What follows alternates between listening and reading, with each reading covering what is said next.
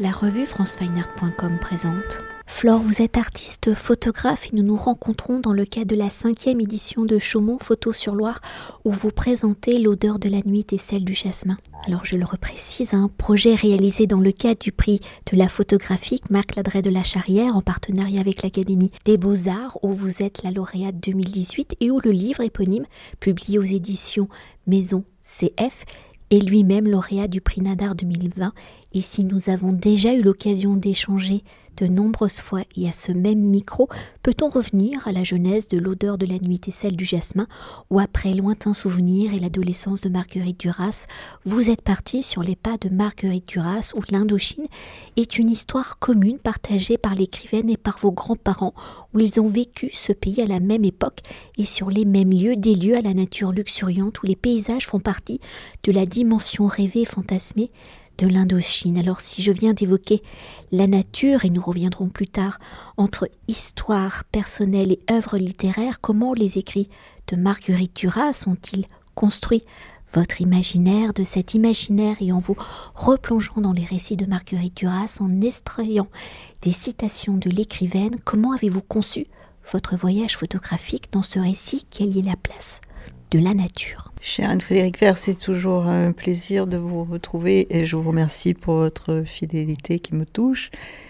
C'était intéressant pour moi de revenir sur les traces de Marguerite Duras en essayant évidemment de, de, proposer un ensemble qui soit réellement différent de, lointains souvenirs.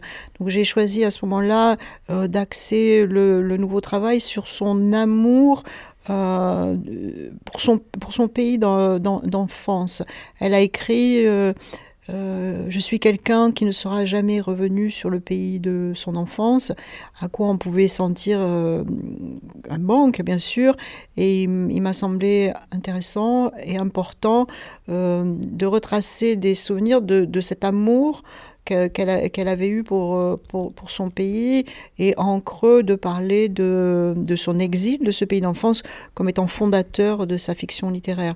J'ai euh, des livres qui étaient euh, plus ouverts que ceux que j'avais... avec lesquels j'avais travaillé pour Lointain Souvenir, des interviews qu'elle avait pu donner, pas seulement de la fiction, et en essayant de retrouver tout ce qu'elle écrivait euh, à, propos de, à propos du pays lui-même, de la terre, de, ce, pays d'eau tel qu'elle le décrit. Et effectivement, on, sent en la lisant euh,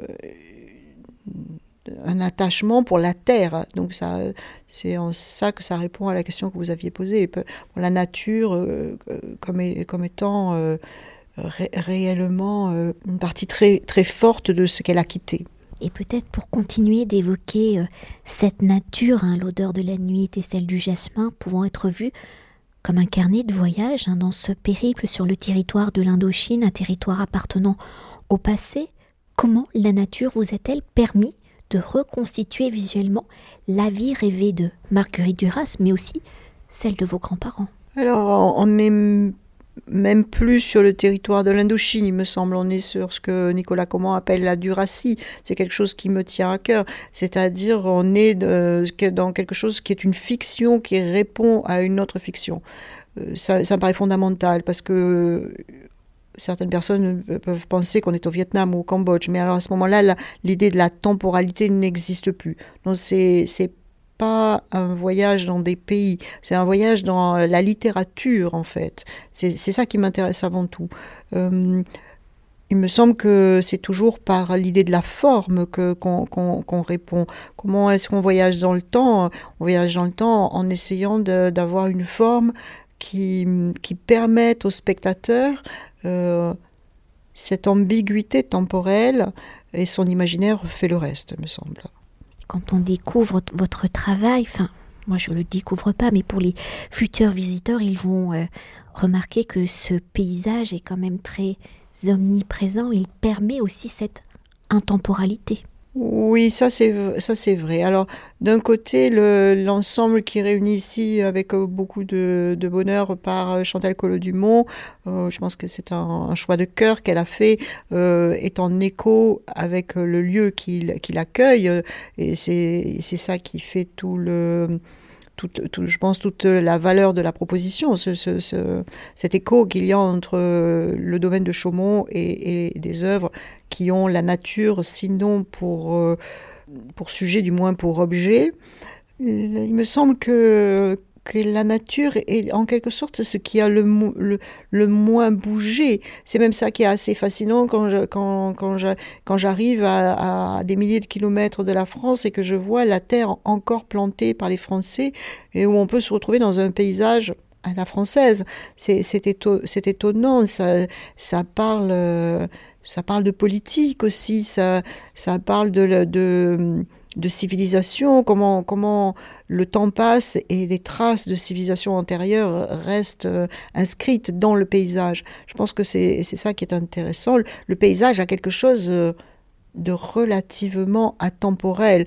Alors que si j'arrive euh, à Ho Chi Minh en essayant de retrouver Saigon, forcément c'est toujours un peu, un peu plus compliqué. Et peut-être pour évoquer une autre dimension de votre travail, c'est la matérialité de ce paysage, si vos photographies font du paysage le décor de votre récit, pour en restituer les sensations, les émotions provoquées et témoins de celles-ci, vous attachez une attention particulière à la matérialité de vos tirages. Alors comment l'objet tirage de vos photographies apporte-t-elle une dimension à l'idée de l'Indochine, à cette idée euh, peut-être un peu fantasmée, mais à sa chaleur, à sa moiteur, à ce feuble qui rythme votre récit et le pays il me semble que hum, c'est l'essentiel de mon questionnement en photographie, c'est l'idée de la temporalité et l'idée de la capacité de la photographie à nous faire voyager dans des temps qui sont éventuellement différents de celui dans lequel les, photos ont été prises.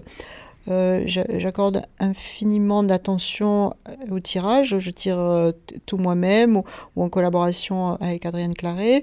Et c'est comme une sorte euh, d'analyse intuitive de ce que euh, l'or ou le thé ou, certaines couleurs pourraient évoquer dans l'inconscient collectif, ou certains passe-partout, par exemple, on a des passe-partout en soi, là, euh, pourraient évoquer en eux-mêmes d'une temporalité euh, différente. Qu'est-ce qu'on met dans, certains mots euh, Qu'est-ce qu'on met dans le mot Saigon, par exemple, comme on pourrait aussi le mettre, pour rester du ratien, dans le mot Pondichéry Enfin voilà. en, quoi le tirage peut contenir assez d'émotions par lui-même, indépendamment du sujet. Et ça, c'est réellement quelque chose qui me, qui me passionne. Je passe beaucoup de temps en recherche multiple pour arriver à comprendre quelle part du tirage pourrait communiquer la moiteur, par exemple, euh, euh, au spectateur. C'est très émouvant pour moi dernièrement parce qu'on présentait une des images qui a été faite exprès pour euh, Chaumont-sur-Loire, qui représente un petit singe qui traverse une, une, terrasse déserte avec un, fond de pain parasol. Et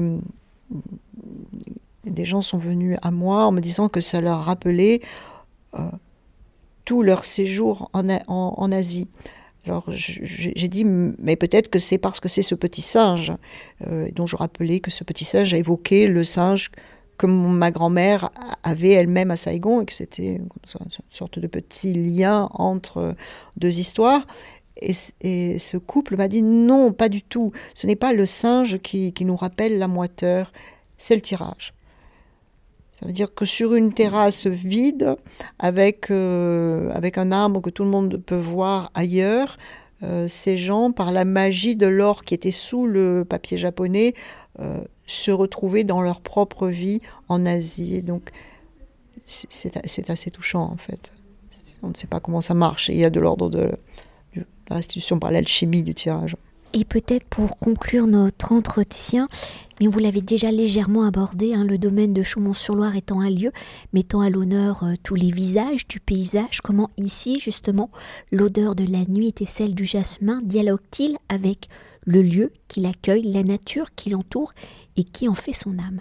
Je suis très reconnaissante à Chantal Col-Dumont de, de, m'avoir invitée. Pour moi, c'est c'est un lieu très, très inspirant qui me donne surtout envie de, travailler sur le futur plutôt que de me, de, me pencher sur aujourd'hui. Peut-être c'est mon caractère.